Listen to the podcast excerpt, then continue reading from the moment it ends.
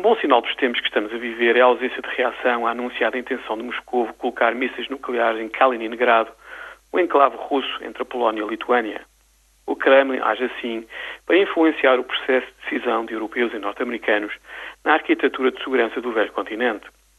O problema é que hoje em dia as capitais e as cidades europeias não estão muito preocupadas com os mísseis e as ogivas nucleares russas. O que lhes interessa são coisas como os juros dos títulos de dívida pública dos países europeus, os níveis de crescimento económico de desemprego na zona euro e as opções das capitais mais influentes. O que está em jogo é a sobrevivência, a evolução e as novas regras da zona euro.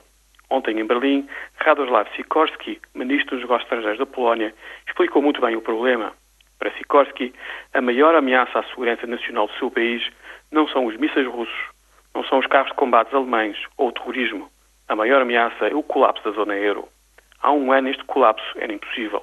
Há um mês era improvável. Mas agora, na ausência de medidas drásticas e enérgicas por parte dos governos europeus, é possível e provável.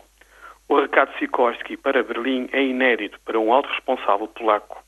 Temo menos o poder alemão do que estou a começar a temer a inatividade alemã.